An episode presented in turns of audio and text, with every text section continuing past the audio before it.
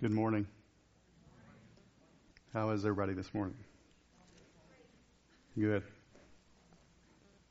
Well, it's good to be here uh, with you guys this morning, worshiping God together, and and uh, hopefully this morning uh, this uh, this word is gonna gonna give us a little deeper look at at what it is, how we as Christians can. Um, can overcome our anxieties and fears that so eat up our world today.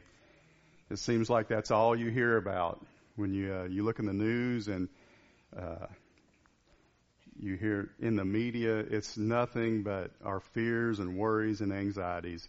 So we've been for the last few weeks we've been uh, talking. We've been in this series called "Anxious for Nothing," and uh, in this morning's text uh, from Peter, as you heard Andrew just read, uh, it's kind of like he's given us an instruction manual to uh, and how to overcome our fears and our worries in life. And uh, we don't have to we don't have to be worried. Christ is with us.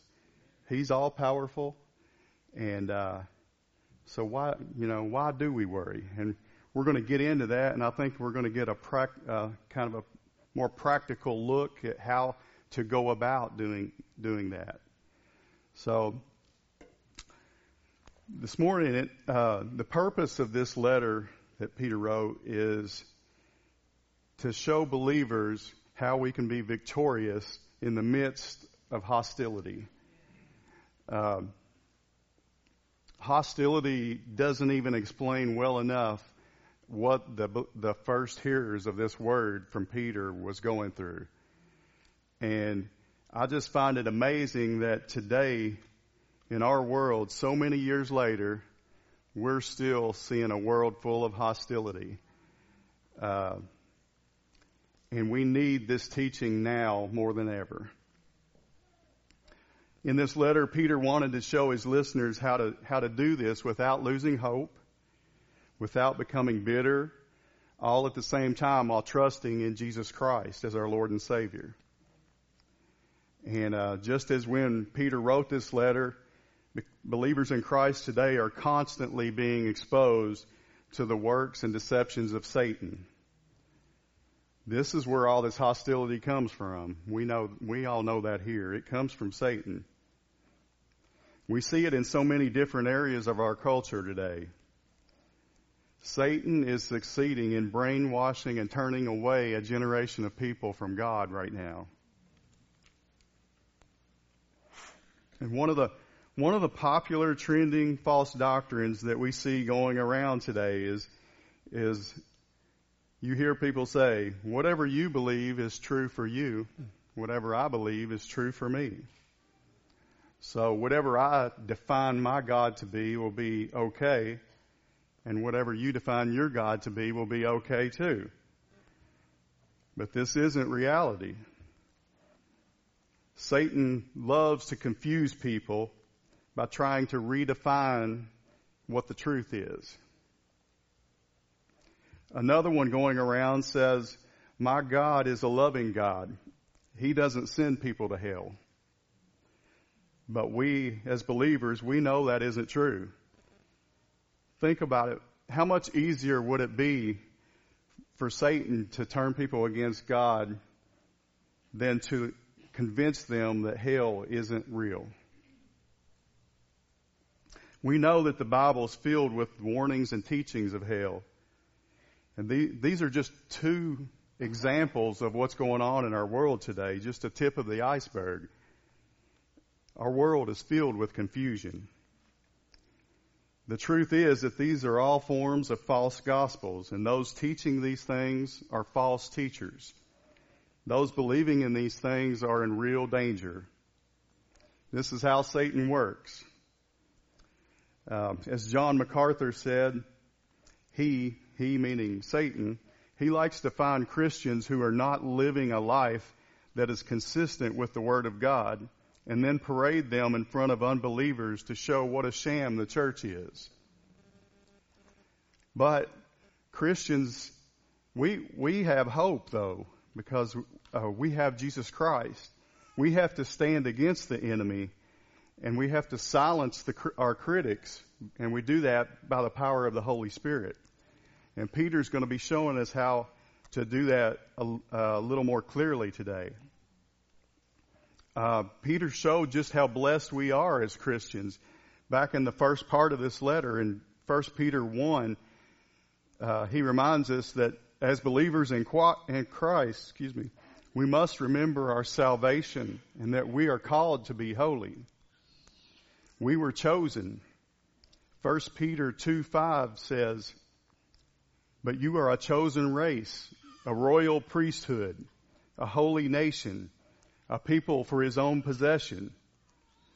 It's because Christ died for us on the cross and has already claimed that victory over sin and death through his resurrection that we don't have to give in to fear and worry anymore.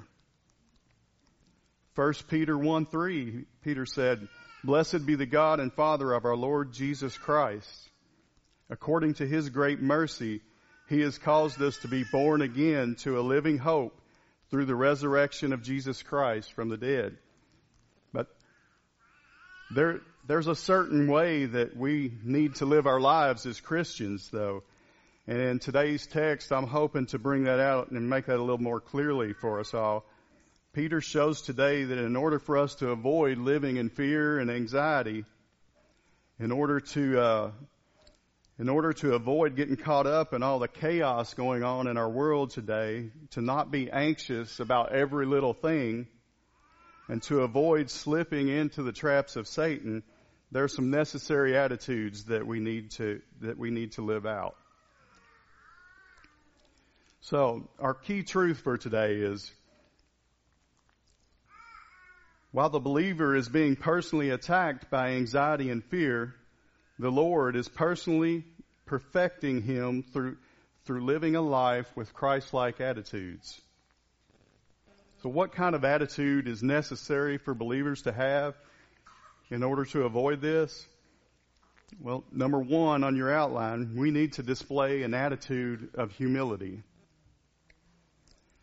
So let's, let's take a look at the text and try to see what Peter's telling us here. And I, I believe if you do in five and we'll back up and we'll do chapter, I mean, verse five as well. I believe it's pretty obvious that Peter's talking about Christians need to be, to, to be humble. We need to show humility. Verse 5, verse 5 says, Likewise, you who are younger, be subject to the elders. Clothe yourselves, all of you, with humility toward one another. For God opposes the proud, but gives grace to the humble. And then verse 6, Humble yourselves, therefore, under the mighty hand of God, so that at the proper time he may exalt you. But it's not, he's not just talking about the young as he mentions in verse 5 we're all to show humility to one another. So what does that mean? Well, in showing humility, it means we make others more important than ourselves. And it means being submissive to God and to one another. Mutual submission is the key pattern of life in the Christian church. Being humble means being submissive. We're submissive not only to God, but to each other. And Peter keeps returning to this theme throughout the book, throughout this book. Christians, Christians will find freedom in submitting to God, and that freedom will enable us to submit to each other.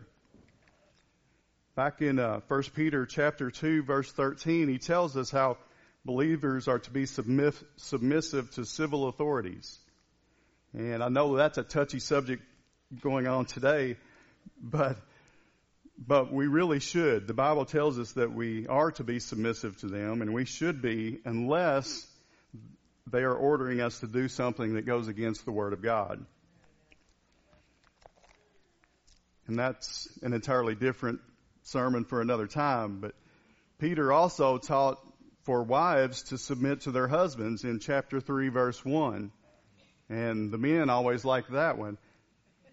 And also, husbands are show, supposed to show respect for their wives, chapter 3, verse 7. And the women always like this one. So you see, Peter's word has something for all of us. Um, but there, there are lots of others throughout this book, but you see the pattern here. We are all to show humility toward one another. And also, being humble means serving one another. In verse 5, it mentions to clothe yourselves with humility. And I think this is referring to, uh, in Peter's days, to what it would look like for a slave putting on an apron over his clothes to keep him, to keep his clothes clean while he was serving others. Uh, and, and in Christ, we have the greatest example of all of showing humility. And the way, the way that first comes to mind is with Christ is that he allowed himself to be crucified on the cross for us. But I think here in today's text, Peter is thinking more about in verse 5, whenever it, he uh, remembered Jesus putting that towel around him and taking the basin of water and cleaning the, uh, washing his disciples' feet. It's it's that kind of serving. Edwin, uh, I like this quote from Edmund Clowney. He said, "The humility of those who serve Christ is not merely the absence of pride or the awareness of limitations. Christian humility is realism that recognizes grace." And we show humility we show humility toward each other in different ways. Uh, we show it by praying for one another, praying with one another, caring for those who are depressed or sick, being there for our brothers and sisters when they're struggling through heartaches. We lower ourselves to, to, and serve one another, and we set our pride aside and put others first. And then being humble also means recognizing that God is strong and we are weak. The Bible teaches us that in order for us to have an attitude of humility, we need to recognize that, that God is, God is strong and we are weak. Paul says in 1 Corinthians chapter 4 verse 7, For who makes you different than anyone else? What do you have that you did not receive? And if you did receive it, why do you boast as though you did not? We all know that we didn't create ourselves and we didn't save ourselves. We have to realize how God's power and He's big and realize where we stand in that picture. When we realize that we can't do anything without God, then we'll, then we'll understand what true humility is. Isaiah 41:10 says, "Fear not, for I am with you. Be not dismayed, for I am your God. I will strengthen you. I will help you. I will uphold you with my righteous right hand." And then in 2 Corinthians 12:9 it says, "My grace is sufficient for you, for my power is made perfect in weakness." So we display an attitude of humility to our brothers and sisters when, when we follow Christ's example. He served others. He put others' needs ahead of his own. He sacrificed himself for us. What, what greater, what greater example of humility is there? Praise be to God for sending us Jesus Christ. And then number two in your outline, we need to display an attitude of trust in Jesus Christ. Take a look with you, with me if you would at verse seven. I'll, I'll just back up and read six with it. Uh, verse six says, humble yourselves therefore under the mighty hand of God so that at the proper time he may exalt you. And, then seven, casting all your anxieties on him because he cares for you. So we look at this and we, we say, what, what is the text saying to us here? Well, it starts out with a command. I think in the NIV translation it says, cast your anxiety, all your anxiety. And in the ESV it says, casting all your anxieties on Him. If we were, if we look at the, at this command and, and we examine ourselves, uh, and if we find ourselves uh, giving in to worry and fear, then I think that means we're not trusting in God. And if we're not trusting in God, then that means we're probably trusting in ourselves. And if we're giving in to our fears or our worries and trusting in ourselves, then that would seem to me to be an example of pride. And I think we all know that pride is at the root of all sin. And believe me, I'm preaching this to myself as much as as much as anybody else. It's something I've struggled with all my life, but we have the truth of God's word to strengthen our faith. And uh, I believe all of us struggle at some level with this. Some some worry about money, some worry about job security, others worry about their appearance, what other people think about them. We worry about our politics, what's going to happen to this country if so and so gets elected. But uh, but Peter's showing us here in verse 7 that a sincere attitude of trust means casting all of our worries on Jesus' shoulders. But why, why are we worried? God tells us not to worry. Our confidence is in the Lord. Psalm 56, 3, 4, 3 and 4 tells us this. When I'm afraid, I put my trust in you. In God, whose word I praise, in God I trust. I shall not be afraid. What can flesh do to me? Let's look back at the text here and then let's look at uh, 6 and 7 again. And I think it's, it's telling us that believers need to humble themselves by casting their worries and their fears on God. He's saying that when believers throw their worries on God, they are expressing their trust in Him. They're saying that they trust in His almighty hand. He's all powerful. It's an acknowledgement of, of just how big God's power is. And that He is our Lord and He's sovereign over all. In his commentaries of Peter's writings, Leonhard Goppelt said, Affliction either drives one into the arms of God or severs one from God. And Peter teaches us that today that giving all of our anxiety to God makes all the sense in the world because he cares for us. The Bible teaches us this in other places as well.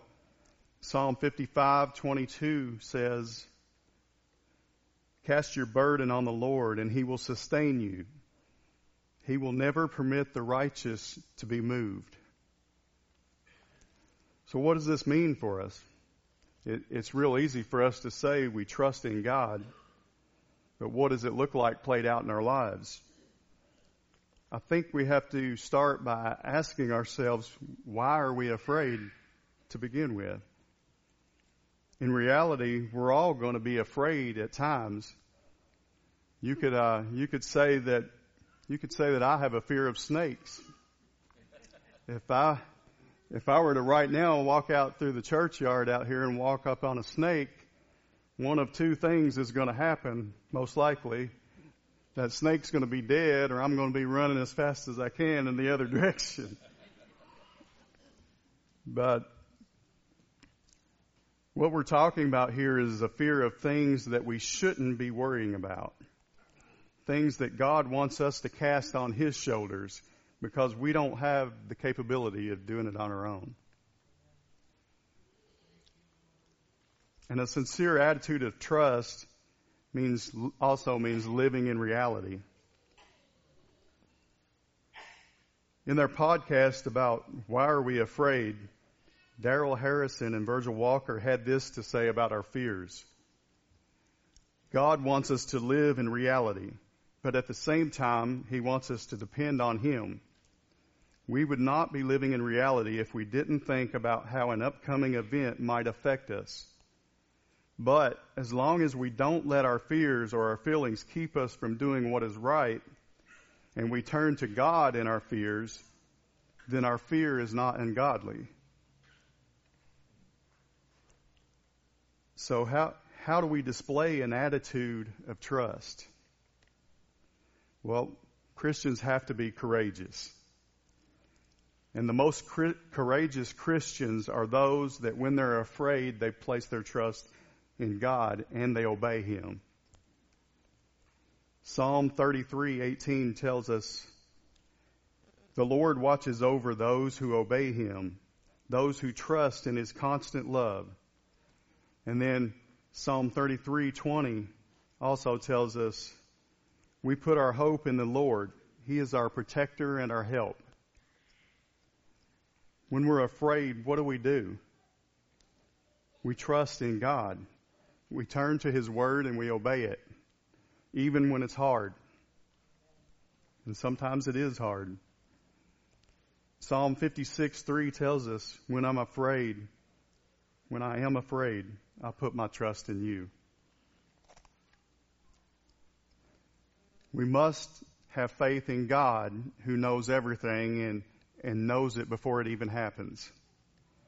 He's the one that's going to get us through every difficult situation in our lives. And we have to realize that we all have weaknesses and we need to depend on our Almighty God to recover us from these weaknesses.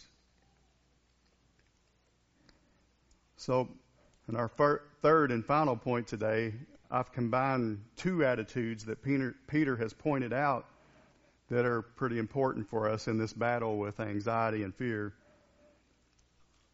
Number three, we need to display an attitude of alertness and an attitude of vigilant defense. So let's let's start with these couple verses in eight and nine, just like we did with the other ones, and let's take a look at what it says. In verse eight of the ESV, it, let me just read it first.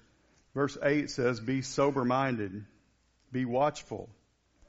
Your adversary, the devil, prowls around like a roaring lion, seeking someone to devour. And then verse 9, resist him firm in your faith, knowing that the same kinds of suffering are being experienced by your brotherhood throughout the world. In verse in the ESV version, it says, be sober minded, be watchful. Another way of putting it would be to be self controlled and to be alert. So, an attitude of alertness is to acknowledge the warnings and to prepare yourself. And Peter is giving us a warning here. He's saying, be ready. Don't let your guard down. He's waiting to pounce and, and to devour. He, he gives this image of the lion. And uh, back then, in these days, the, this image of the lion would have been much more fearful for them than it is for us today. When we we think about lions today, we think about the animal we see in the zoo behind in a cage or on, on TV in a nature show or something. And, but back then, Probably most of these people had probably seen people thrown to the lions in the Roman amphitheater. Uh, so it was, this was a pretty serious warning Peter was giving here. It would have been pretty horrifying to them. But the lion, the lion Peter's talking about here is our evil opponent. He's always looking for ways, he's talking about the devil. He's always looking for ways to overwhelm believers with temptation with, uh, excuse me, persecution and discouragement. Satan will do whatever he has to to drag Christians out of fellowship with Christ. John 13:27 says, Then after he had taken the morsel, speaking of Judas Iscariot, Satan entered into him. Jesus said to him, What you're going to do, do quickly. We all know that Judas is the one who sold out Jesus and betrayed him. So this is how another example of how Satan works. And Peter knew this. The warning was serious for the people then, and it's just as serious for us today. And then Peter tells us uh, how we can defend ourselves. And we do that by resisting the devil and standing firm in our faith. What does this mean for us? How do we defend ourselves against the devil? First of all, I think, just as we mentioned, we have to be alert 24 7 because the devil is relentless. He's not going to let up.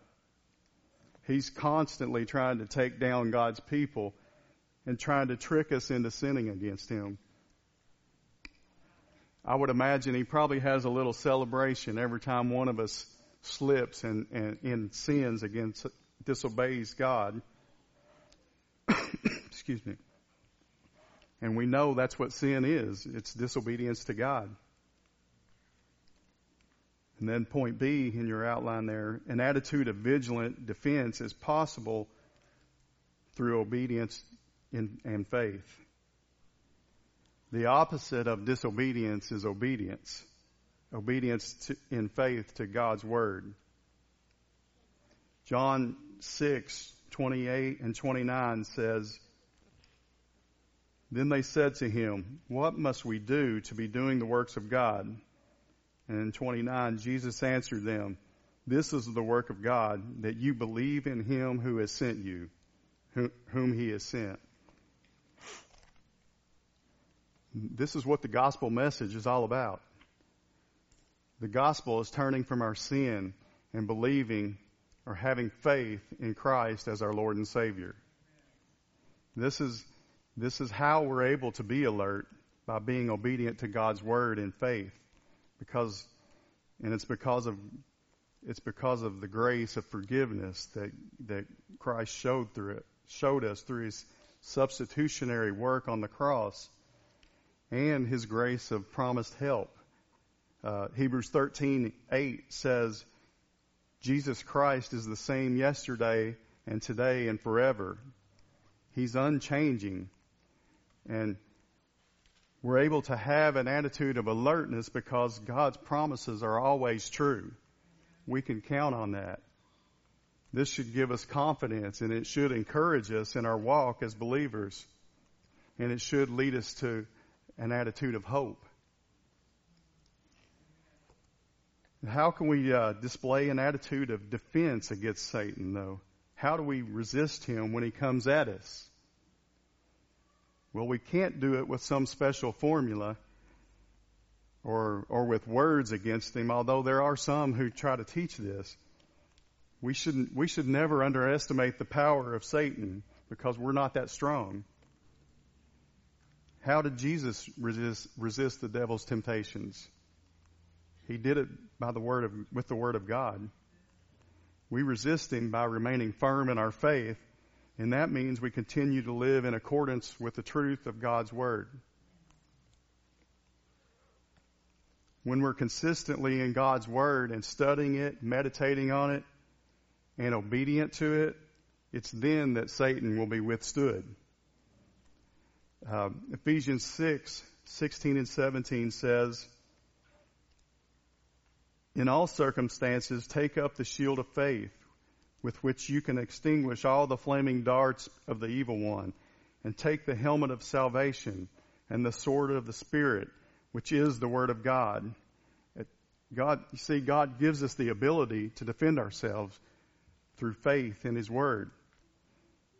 If we're willingly giving ourselves to the Lord and submitting to Him and obeying Him, then we'll have the confidence then to resist the devil. In James 4 7, James says, resist the devil and he will flee from you. But we must be diligent about it. When we're tempted to sin, we need to go to the Word of God and we need to pray to Him as well. James 4 8 says, Draw near to God and He will draw near to you. And this, this is what it looks like for us to display an attitude of alert, alertness and, and defense. So what's our takeaway today in all this? That I believe it's that anxiety and fear are weapons that Satan uses to bring us all down.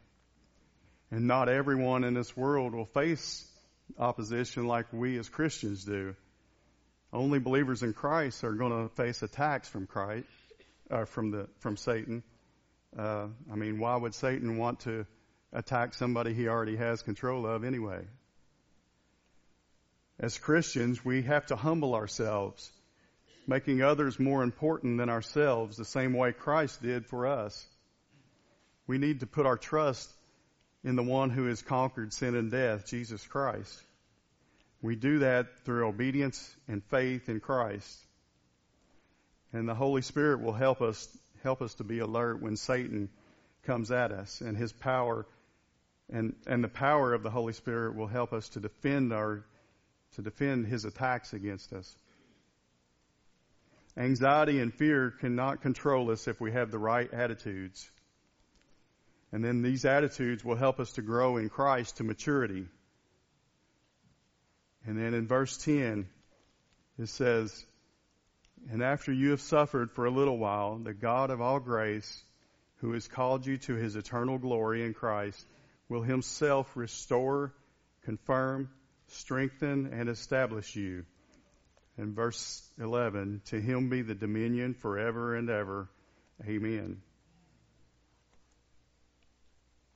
After, after we've suffered in this world for a little while, Christ is going to strengthen us. He's going to restore us, and we're going to see that eternal reward. That's where our hope is, and that's how we that's how we get through the anxiety and fears we have in this that eat up this world today. If you're here today and God's word spoken to you, I really encourage you to come down here and talk. You can talk with me or Grant, Andrew, or Matt, any any one of our deacons. If God has put something on your heart that's concerning you, it's not that we are all wise or have all the answers, but we we care about you and we'll do whatever we can to help you out. So let's pray. Dear Heavenly Father, we just thank you today for your word. We thank you for how it serves as an instruction manual for our lives. Uh, Father, just help us to not fall into that trap of anxiety and fear. Lord, give us a, give us attitudes of humility and trust. Help us to teach. Help help teach us to be alert, to be ready. Equip us with your word so we can defend ourselves against the weapons of Satan. And uh, uh, help us to be obedient and help us to trust in you instead of man's word. And it's in Jesus Christ's name I pray. Amen.